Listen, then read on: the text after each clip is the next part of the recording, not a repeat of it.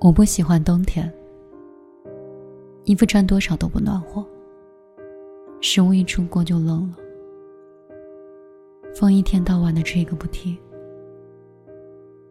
我也不喜欢北京，灰蒙蒙的天让人绝望，拥挤的马路上让人迷茫。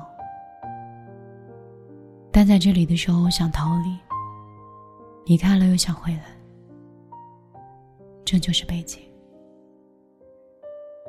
我和许承安的故事，就是发生在这座城市。我这个人忘性大，丢三落四的事儿常有。那天出门的时候，坐上车才发现没有带钱包。车上有六个人，只有一个人走到我的跟前，跟我说他的公交卡借给我刷。那个人就是许承安。他走向我的那个瞬间，我仿佛看到他身上有光。我让他加我微信，我把钱还给他。他说不用了，就三块钱而已。下车的时候，我把微信号码告诉他，让他回头加我，我把钱转给他。我不想欠别人的，哪怕就三块钱。我等了一天。微信都没有动静，也许是我想多了。我跟我自己说，世界上还是好人多。第二天下午的时候，许承安加了我。他解释说，一开始想不起来那串数字了，想了好几遍。他也说，加我好友不是为了跟我要钱，他只是觉得我这个人很有趣，想认识一下。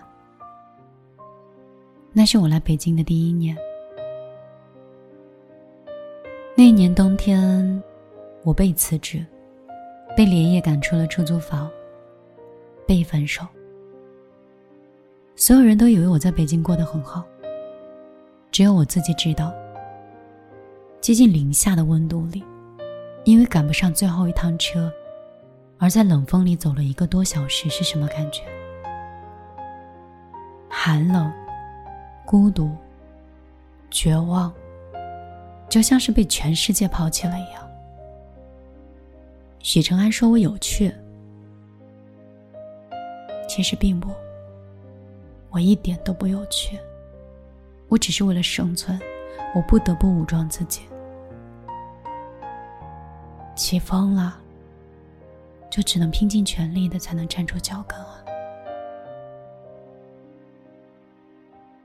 再次遇见许承安的时候，又是在我出糗的时候。当时的出租屋停了水，我扛着桶，然后一点一点在那里爬楼梯。爬到三楼的时候崴了脚，许承安刚好从楼上往下走，二话不说扛起地上的水，然后又回来把我背上了六楼。我脚伤好了以后，我请他吃饭。那个时候，我们已经认识了一个月了。许承安给我的印象就是一个字：呆。整个人都是憨厚的，老实巴交的。你说一，他不说二。一开始我对他没有什么想法，但是不知不觉当中，我被他蛊惑了。我一直以为自己是一见钟情、见色起意的那种人。日久生情肯定不适合我，但是许承安的出现让我明白，一见钟情是童话故事里的专属，日久生情才是现实的可能。许承安很少跟我说他喜欢我，他羞于表达，不过他会用行动来证明。就比如，知道我晚上下班晚不及时做饭。他常常自己在家做好饭喊我去吃，比如一起走路，他永远都会走在我的外侧，我走在里面。比如说我的生理期，他记得比我清楚，准时的提醒我该注意什么。大冬天里，我随口一句想吃饺子，他是跑遍大半个北京去买的。北京的冬天有多冷？饺子买回来都硬了，跟没煮过似的。他还没坐下来歇口气，又跑过去跟我热饺子。我其实是一个很理性的人，我时刻的为保护自己而准备离开。是许承安用他的温柔跟体贴，柔化了我伪装的坚强。在他面前，我可以褪去伪装，做最真实的人。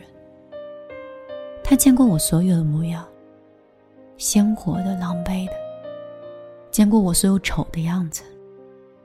他依然对我不离不弃，从一而终，一眼万年。北京的冬天很冷啊，小区附近的火锅店、烤肉店、包子铺，我们几乎全部吃了个遍。热腾腾的涮锅，新鲜出炉的肉包子，每一口吃下去都是对冬天的满足。我总以为，爱情就是要轰轰烈烈的。遇到许承安之后，我才明白，在平淡的日子里，细水长流才是爱情最真实的模样。一屋两人，四季三餐，柴米油盐，如此往复。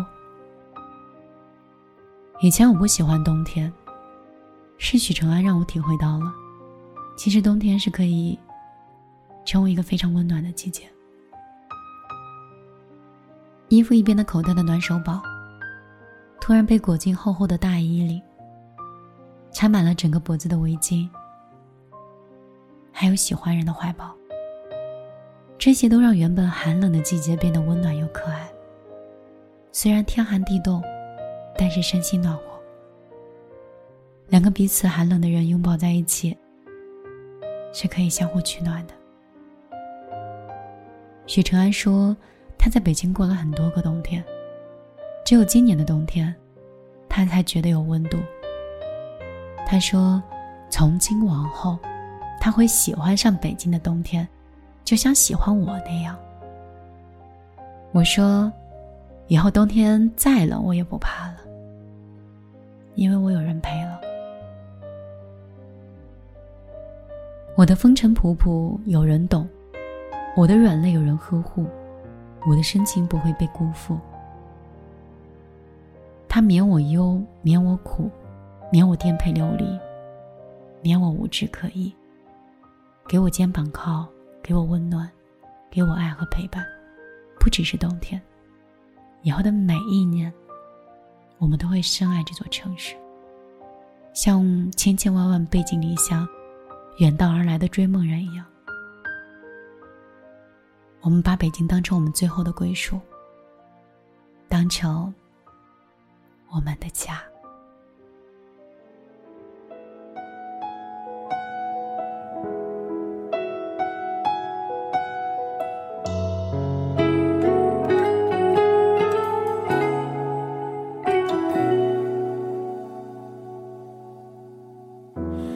么是完整的睡眠？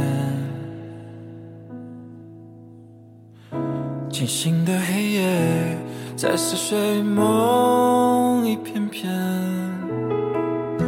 睁开眼，犹豫的指针，该不该挽留，让你陪在身边？来时路的终点是和你遇见，唯有你让那誓言漫过时间。痛到失去了语言，我心里却飞哭时间，依旧是倔强的少年。